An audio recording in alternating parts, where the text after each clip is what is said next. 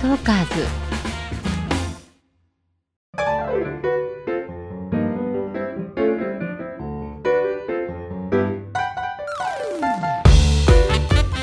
こんにちは。聞くエステ。誰でも輝くパーソナル診断。二上由美子です。本日のゲストははいとっても可愛らしい現役東大生で、えーミス東大の神谷麻さんです。よろしくお願いします。よろしくお願いします。えっ、と今、えー、2年生なんですよね。はい、はい今年2年生になりました。はい。東大生でかつとてもとても美しくて可愛らしいという。えっ、とあとミスオブミスにも選ばれた。はい、ありがたいことに。すごいですね。ミスオブミスは結構難しいですよね。あーでも1ヶ月間だけだったので 気持ちは結構楽でしあた。本当ですか。そうなんですね。えっ、と私の会社はですね長年ミスソフィアの競争をしているんですがそうなんですね。そうなんです。えっ、とやはりちょっとあの神谷さんにはかなわなかったようで楽しかったですか？コンテストの活動は。もうなんか正直あんまり覚えてないっていうのが 正直な感想ですね結構あっという間でした。あ、そうですね。でも自分をいかにその世間にどう見せるかっていうのは結構考えていましたね。さすがやっぱりこう考えるっていうところですね。考えてはいたんですけど、はいそれが正しかったかはちょっと怪しいです。ただえっ、とちゃんとグランプリ受賞なので正しかったということではないでしょうか。いやーありがたいです本当に。あの最近たまたまテレビであの拝見しました。あ本当ですか？さんま御殿ですよね。はい。ありがとうございます。あ、そう素晴らしいです。えっ、とさて先ほど神谷さんのパーソナルカラー診断と骨格診断をさせていただきましたが、診断はどちらも初めてですか？そうですねあのパーソナルカラー診断はちょっと簡単なものをやったことがあって、そこではサマーって結果が出たんですよ。でも手のひらの色見てもらうと分かると思うんですけど真オレンジなんですよ。あれなんかおかしいぞって思って、確かに黄色いですね。そうなんですよ。結構みかん食べた感じね。かん食べた感じなんですけど、であの骨格診断の方は YouTube でたくさん上がっていて、はい。それをやってみたら骨格ウェーブでした。ああ、なるほど。はい。わかりました、えー神谷さんの診断結果はこの後詳しくお伝えしてまいります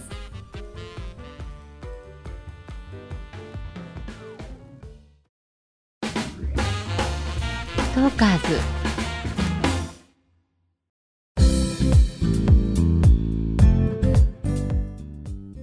聞くエステ誰でも輝くパーソナル診断本日のゲスト神谷さんの診断結果えーパーソナルカラーはスプリングタイプです。はい。はい。骨格診断はウェーブタイプでした。はい。えーパーソナルカラーの方は先ほど布を当ててる時に途中で分かったかもっておっしゃってましたが、はい。その予測とは？予測あのー二上さんがあのサマーの色を当てた時に顔色なんか疲れてそうっておっしゃられてて確かに色はちょっと白く見えるんですけど逆に顔色が悪く見えるというか、なんか元気さがなくなったなっていうのはちょっと自分でも分かりました。そうですね。スプリングというのはいかがですか？スプリングはあの自分の中ではスプリングかサマーっていうのは分かってたあ、なるほど。ど。あのどっちだろう？黒いなんか服を着ちゃうとなんかちょっと暗くなっちゃうというかどっちかだろうっていうのは分かってたんですけど、はい。どっちなんだろうなっていう感じだったので、やっと分かりましたね。はい、もやもや確かに初めあの4枚パッパッパッと当てるとサマーも綺麗なんですよすごく。で、えーまあサマーかスプリングかどっちかだろうなというのは結構すぐに分かったんですがその後ですねあの結構でもね多分サマー着てても綺麗って言われると思います。言われます。そうですよね。で、えっ、とスプリングの方が、はい、えーサマーよりもどういうふうにいいかというと、まあ、お肌がツヤってなるんですね。ツヤが出てくる。もうまだ若いし、お肌もツルツルで綺麗なんですけれども、あの、スプリングの方がよりツヤ感が増すんです。ツヤ感ですか？ツヤ感です。全然わかんない。あとは、顔がですね、色ムラ。色ムラってない方がいいので、はいまあファンデーション塗ったりするんですけれども、その色ムラが消えてくれるのと、目の下から顎までの部分ですね顔の下半分というかそこが縮むんですよえどういうことですか？目の錯覚で縮んで見えるんです。へバーソルカラーってお肌が綺麗に見えるだけではないんですよ。えー、そうなんですか、はい。小顔効果とかリフトアップ効果とかそういうものもあります。顔の下半分ってあの短くなる方が若く見えるんですね。でまだ若いので若く見えなくてもいいとは思いますがよりその今の若々しさがこう魅力的に表現されるその差でスプリングの方ですね。えあの一つ質問どうぞどうぞあのお姉ちゃんが、はい。あの沖縄に1週間いてはい。もうあの日ぐすんで帰ってきたんですよ日焼けして。はい。でもまああのもともともうサマーって感じの人だったのがもう秋だろみたいになっちゃったんですけどなるほど。それって日焼けするとパーソナルカラーって変わったりしないんですか？変わらないんです。いい質問ありがとうございます。変わらないんですスプリングさんはスプリングの色で焼けていきます。へサマーさんはサマーの色に焼けていきます。その色のまま明度が下がるって言葉を使うんですけれども、まあ、黒っぽくなっていくわけでこの色相は変わらないです。横移動はしないんですよ。そうなんですはいあのーなんでしょうね、まあ、よくイエベさんっていうのは例えば、まあ、神谷さんはスプリングなので日焼けをすると小麦色とかあとは琥珀色とかって言われるちょっと明るい、まあ、単純に言うと茶色くななるんですね。なんか茶色く焼けると華やかな感じになります。明るい感じ、まあ、派手な感じとかになっていきます。ブルベさん、まあ、サマーの人とかが焼けるとちょっとあの茶色っていうよりは黒っぽくなっていくんですよ。多分日焼けして華やかな色になれるのはイエベさんなんですよね。確かに。なんか金髪が合いそうな感じそうそううですそうです。それに対して、えー、とブルベさんはこういう黒っぽい茶色になっていくんです。灰色っぽい茶可色愛くない。日焼けしていやその言い方よくないですね。まあ日焼け肌はねあのイエベさんの方が得は得ですよねそんなこと考えたことなかったです。そうです。日本人ってあのブルベが多いんですよ。え？あそうなんですか？あの黄色人種だからイエベが多いと思ってる方が多いんですが、えー日本人はサマーが多いので結果ブルベさんが多いんですね。そうすると日焼けをすると大体茶色くならずに黒くなる人が多いのでなので日焼けした肌を黒くなる黒くなるって表現するんですほとんどイエベさんが多い人種だったら多分茶色くなるっていう言葉を使っていたはずなんですよね。へえ 面白いです。ねはい、日焼けもそうだし例えば年を重ねてあのシミができちゃうとかねあの肌がくすんでくるとかって言っても自分の色のまんま明度が下がったりしていくのであのパーソナルカラーは変わらない年をとっても変わらない。年をとっても変わりません。覚えておいてください。そしてもう一つ年を取ると似合うものと似合わないものがはっきりしてきます。なんか正直今何着てもなんかどうにかなっちゃってる気がするんですよね。メイクでいろいろなんかどうにかすればはい。なんかどうにかなってるみたいな。その通りです。先ほども、もうどれ当ててもまあ可愛いから好きなの着てていいんじゃないって思いながら正直ドレーピングしていたんですが、一番、一番綺麗なのがスプリングなだけで、他の色を着てても何の問題もないです。今はね。今はね。はい今は これなんです。今はねっていうところなんですね。はいはい。なので、知っておいた方がいいです。まあ、10年後には分かりやすくスプリング以外の色を当てるとああちょっとちょっと老けちゃうねとかへーちょっと顔色悪いねとかねなってしまうので、はい、あとまあ今ねあの好きな色着ててもいいと思うんですがあのライフイベント例えばウェディングドレスとかこれからだと思うんですが、あの純白よりは少しソフトな色がいいですよ。ちょっと黄みがかった色ですか？ほんのわずかに。でもウェディングドレスそういう色いっぱいあります。純白ばっかりではないので、はい、そちらの方ちょっと温かみのある白。その方があの神谷さんの色白の肌がよりより白く見えるんです。より白く見えるより白く見えるんです。あの純白を着てしまうとこれこれですよねいやそれねギリギリ大丈夫なんですあよ本当ですか？本当に純白って言って例えば白衣の白とかあもう光っちゃってる白ですか？本当に真っ白の何ノートの紙の、まあ、例えば紙普通のコピー用紙の白。はい。今着てらっしゃるのはこの普通の髪に比べると少しね少しだけ黄色がかってるんです。なので白い肌にをより引き立ててなんでしょう明るい感じになるんですね。それが本当に真っ白のあのワイシャツの白みたいな、はい、あの白を着てしまうとちょっとあの制服っぽいというか白衣っぽい印象でそのせっかくの白さが意外と引き立たなかったりするんですよ。あのミス東大の時に真っ白着たんですよ。うんうん、でミスオブミスの時はちょっときなりっぽいやつ着て確かにそのミスオブミスの方がちょっと優しい印象ではありました、はい、こちらちょっとなんかカチッとしすぎる感じは確かにしてました。そうですね、はい、それは正解でしたね。そう。あとはもう成人式のお着物は着ちゃいましたもんね。それが、はい、あの21歳なんですけど、はい、めんどくさくてまだ着てなくて。めんどくさくて。あのあちょっと今度にするわを続けてたらあの21歳になっちゃいまして。本当ですか。あの振袖ってね赤くないと似合わないんでね。振り袖ってまた独特なんですよ。他のお着物とは。違ってね、はい、あの明るい色の振り袖あの結構ね意外とこういうグリーンとか可愛いかもしれないですね。お家にあるのがその赤の下から2番目ぐらいの色で。す、うん、真っ赤ですね。真っ赤です。すごいですね。あいいと思いますよ。もう本当にあの成人式だからこそ着れるもう大人になったらこの真っ赤の着物は着れないので。ナイススプリングですね。い。いと思いますよ。あよかった、うん、あとはあのウェーブタイプというところで、はい、今日もバルーン袖のワンピース。可愛いですね。はい。可愛いからっていう理由で買いました。はい。とてもお似合いです。合ってる。合ってるんです。そうそう。とても合ってるんです。あのウェーブの方は足し算が必要なんですファッションに貧相ですごい あのありがとうございます。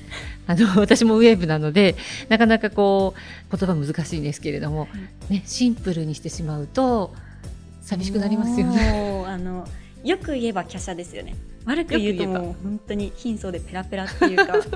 そうなんですよ。本当に足し算が欲しいんです。はい、特になんでしょう顎からアンダーバストの範囲内ですね。腕も含めて、はい、ここのエリアに足し算が必要なのがウェーブさんの特徴ですね。なのでちょうどバルーン袖で、えー、足し算されてるのはとってもいいことです。なんかあの変に肩が空いてる服とか着ちゃうともうゴツゴツもしてるし。そんなことはないと思いますけど。寂しいですよね。寂しいです本当に。そう。何か足したくなると思います、はいもあの正解ですね。であとバルーン以外の部分がリブニットの素材に今なっていると思うんですが、はい、リブニットもお似合いになるアイテムの代表的なものです。なんで素材がそういう骨格とかに関わるんですか？あの骨格タイプはですねデザインより素材の方が実は大事なんです。そうなんですか？そうなんです。全然知らない その人の無理していない感じを出すのに素材が大事なんですね。結局そのお洋服がどれだけおしゃれなお洋服であっても、はい、その人が着こなせていないとおしゃれに見えないわけですよね。コーディネート自体はむちゃくちゃおしゃれなコーディネートでもそれに自分が負けちゃってたりすると頑張ってるっていう感じが 一生懸命頑張ってますって感じが出てしまうとおしゃれに見えないんですよ。着せられてる感ってことそうですね。でウェーブさんは着せられてる感が出ちゃいやすいので 強いアイテムが苦手です。あの革とか。革ジャンとか。なんですか？あの着たければ本当に柔らかいラムのまあ高いけど柔らかくていい革の光沢のあるものとかもう本当に選ばないと。あと部分使いがいいですね。あじゃあスカートだけとかならセーフですか？いいですよ。でもその代わりトップスは優しい素材を持ってくるとか ダメだったんですね。革のスカート履きたいならトップスはなんかこうふわっとしたモヘアのニットも合わせるとかあのシースルーのブラウス合わせるとかテロテロのブラウスめっちゃ似合うと思ってました、うん、そうです。テロテロのがいいです。テロテロ。結構あの結構あのプチプラも似合うのでまあ楽というか得はしますよねウェーブの方はね。テロテロいいですよねテロテロテロテロいいです。はいあと透けるものとか伸びるものが得意です。伸びるものあと伸びるもの光るもの。光伸びるってまあリブニットは伸びますよね。あ伸びますはい。だからデニムもストレッチが効いているものでないとやっぱり確かに確かに ダメですよね確。かにそうですもう買うときは伸びるかどうか確確認してからもう伸びないものは試着しても無駄なので。もうあの壊滅的にスタイルが悪く見えるんですよそうなんですよなんかあ。のストレートの伸びないっていうそれ 一番ダメなんです。お尻の位置が下がりすぎてもう三頭身みたいなひどいそうなっちゃいますよねはい、あのウェーブあるあるですね。私もそうです。でも逆にあのハイウエストのスキニーとかだと本当にスタイルがよく見えるんですよ、そうね、なんです。よくわかってらっしゃいやもうあの何回も失敗して。そうです。あ、もうあのまだ21歳でたくさん経験しましたね。では、大体ねいっぱい失敗して覚えるんですけどね。若いのにいっぱい試したんですね。あの4姉妹でお姉ちゃんが多分あのゴツゴツしてるモデル体型のあ、モデル体型ナチュラル。ナチュラル、うんで妹がストレートああのメリハリゴージャス体型ですね。全然あの一緒にお風呂入るともう全然違うんですよすごいですね。特に本当にあの妹なんてもうグラマラスで、うん。羨ましすぎて触らせてもらってるんですけど何が原因なんですかね？もう体質ですね生まれ持った。もう骨格タイプも一生変わらないのであのそれぞれの骨格タイプが持ってる良さって両立は無理なんですよ。モデル体型でありながらゴージャスな女優体型でもあってそして華奢で足し算が似合うってことはありえなくって。なのであのもう自分の持っている良さを最大限引き出すとあのもうそれが一番いいので。なるほど。え、はい。じゃあもしその自分が診断されたのと真逆のやつが好きだった時ってもうそこはもう自分と似合う自分の意思と似合うのとのせめぎ合いみたいな感じになるんですかね。の通りです。骨格に関してはほぼ自分と違うタイプが好きっていう方が圧倒的に多いです。私はもうモデル体型になりたいナチュラルタイプが好きなんですね。はい。かっこいいですよね。大体ね自分と違うタイプが好きっていう方がほとんどなんですよ。私の場合はちなみにストレート体型が憧れるタイプなんですけど。もうあのボンキュボンですか？そう。あの存在感があってかっこいいなゴージャスでいいななんて思うんですけれども。あの、まあ、それはそれでいいとして、えー結局そこを目指したらせっかく自分が持ってる良さも消してしまうのでそこはねあのまあ開き直ってただ雰囲気っていうのは出せるんですウェーブのままちょっとこうナチュラルさんが持っているようなスタイリッシュなおしゃれなかっこいいイメージを作ることはできるんですよ。素材とかで頑張るってことですそう、さすが頭いいですね。そうなんです。あのデザインはちょっとナチュラルっぽくても素材がウェーブだったら似合うので、だからそうやってパッと見ナチュラルっぽいウェーブさんのファッションをすればいい。あじゃああの大きいあのなんて言うんでしたっけあのフードついてるトレーナパーカー？パーカ大きいパーカーですね。似合わないんですよなんかあのそそうですよ。そうです ナチュラルさんに合うやつですよね。ただ今流行ってる大きなパーカー着たいんですよね。はい着たいですあの探してください。素材が薄いのあります。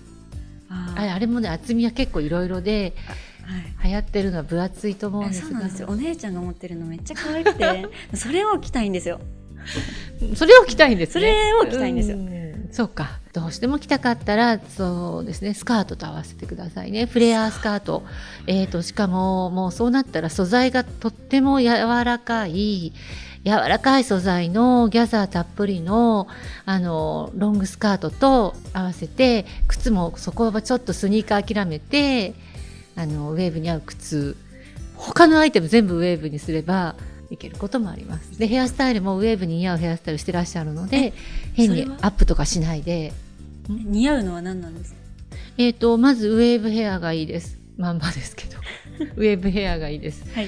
直毛にはしない方がいいですねあのもう本当にスストーンとしたストレートヘアはしない方がいいです。えめっちゃ好きなんですけど。ストレートにしたりしてもあの本当にわずかなほんのちょっとでもいいから曲線が入るようにしておいた方がいいですね。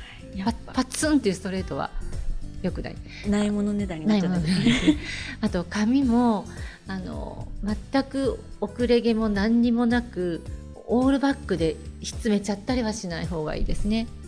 可愛いですよね。あれ可愛いですよね。海外の方みたいでめっちゃ。ね。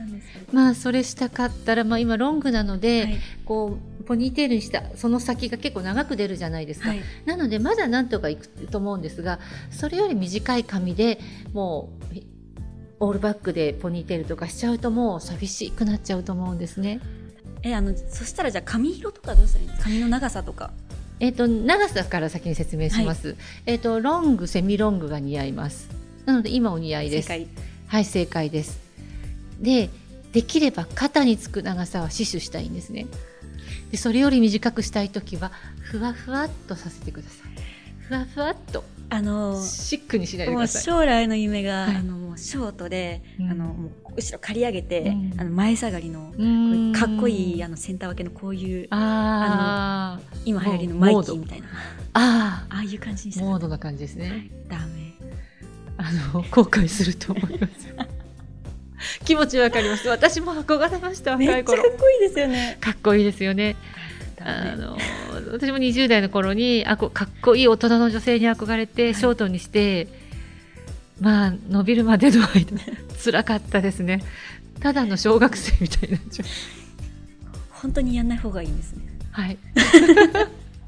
わかりましショートにするならふわふわっとね。ははいい、はい。危ないですね。で色なんですがスプリングなので、はい。あの結構ねブラウンヘア似合っちゃうんですよで最近流行りのミルミルクティーカラーとかもすごく似合いますね。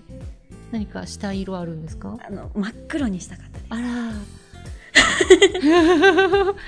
真っ黒は危険です。日本人って黒髪って言いますけど、はい。本当の黒髪ではないんですね。あ光に当たると茶色くなりますよね。そうですよね。あの本当の黒髪ってあのなんでしょうね。中東の方とかの本当のインドの方とか本当に黒い。色、なので真っ黒に耐えられる日本人って少ないです。ウィンターさんだけで。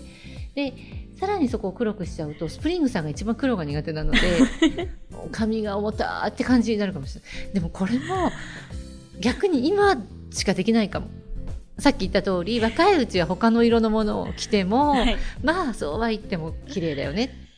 これがもう大人30過ぎちゃったりすると真っ黒にしちゃうと大変かもしれないので、もう疲れた人。髪色もね一回黒くしてその後やっぱり茶色くしてると傷んじゃいますよね、はい。それも若いうちって髪が強いので あの失敗したって茶色く戻しちゃえっていうことをしても髪が耐えてくれるけれども、はい。大人もうちょっと年を重ねると髪がね本当に傷んじゃうので そういうチャレンジは今やっておくのがいいかもしれないです。まだね21歳なので今思い残すことがないように 今マネージャーさんに来られちゃうかもしれないですけど あの、はい。すぐに戻れるしね戻せますしね、はい。はい。あなんか、あとなんか太りやすい太りやすい場所とか言うじゃないですか。ウェーブはここが太りやすいみたいな、ウェーブさんは下腹部腰回り自覚があります。自覚ありますか？あの中学3年生ぐらいの時に今より5キロぐらい太ってて、うん。もう太ももとかほんと太かったんですよ。うんうん。でもうそれってもうしょうがないですか？あ体質ですね。でもね太ももよりも太ももより上の腰からももにかけてのあたりじゃないですかね あのウェーブさんってやっぱり筋肉がつきにくいのではい筋肉が弱いとこうたるんじゃうんですよね。で結構まあお尻と太ももの境目がなくなりやすかったりそうですよね。そうそこそのあたりは鍛えておいた方がいい部分ですえね。でもあの筋肉つきづらいじゃないですか、うん。もうそれはもう中村アンさんみたいな体型は諦めるってことですよいや頑張れば、頑張る。うん、大丈夫ですよ。あの鍛えても鍛えてもムキムキにならないので安心して ジムで汗をかいて。そうそう考えればやりすぎたらなんかねすごくたくましくなっちゃうんじゃないかっていう心配がないので。前向きに。はいそうです。鍛えたいのはヒップと腹部。ヒップと腹部。はい、出やすいのがか下腹部下っ腹とあとお尻の境目がなくなりやすいのではい。ヒップの付け根。そこを鍛えておくといいですね。えあの自己診断なんですけど、うん。その自分で診断するとどんどんなりたい方に行っちゃうんですよね。多分みんなありがちだと思うんですけど、どうなんですかそれは？正しくはい。その自己診断ってする方法ってあるんですかね、あのやっぱり自分を客観的に見るのって難しいですね。あと多くの女性は、まあ、カメラさんそんなことないと思いますけど多くの一般的な女性は自分の容姿に厳しいんですよ。なんかなんでしょう。悪く悪く見たりするところもあって、あのそんなことないのに私は色黒だとかそんなことないのに私は骨太だとかねそういうふうに自己診断だと間違ったところにも行くので客観的にするにはこうお友達とワイワイ客観的に見てもらうとかの方がいいかもしれないですね。他人に見てもらうっていうのが一番のポイントになるんですか？まあプロに見てもらうのが一番で これを言っちゃったらあれですけどね。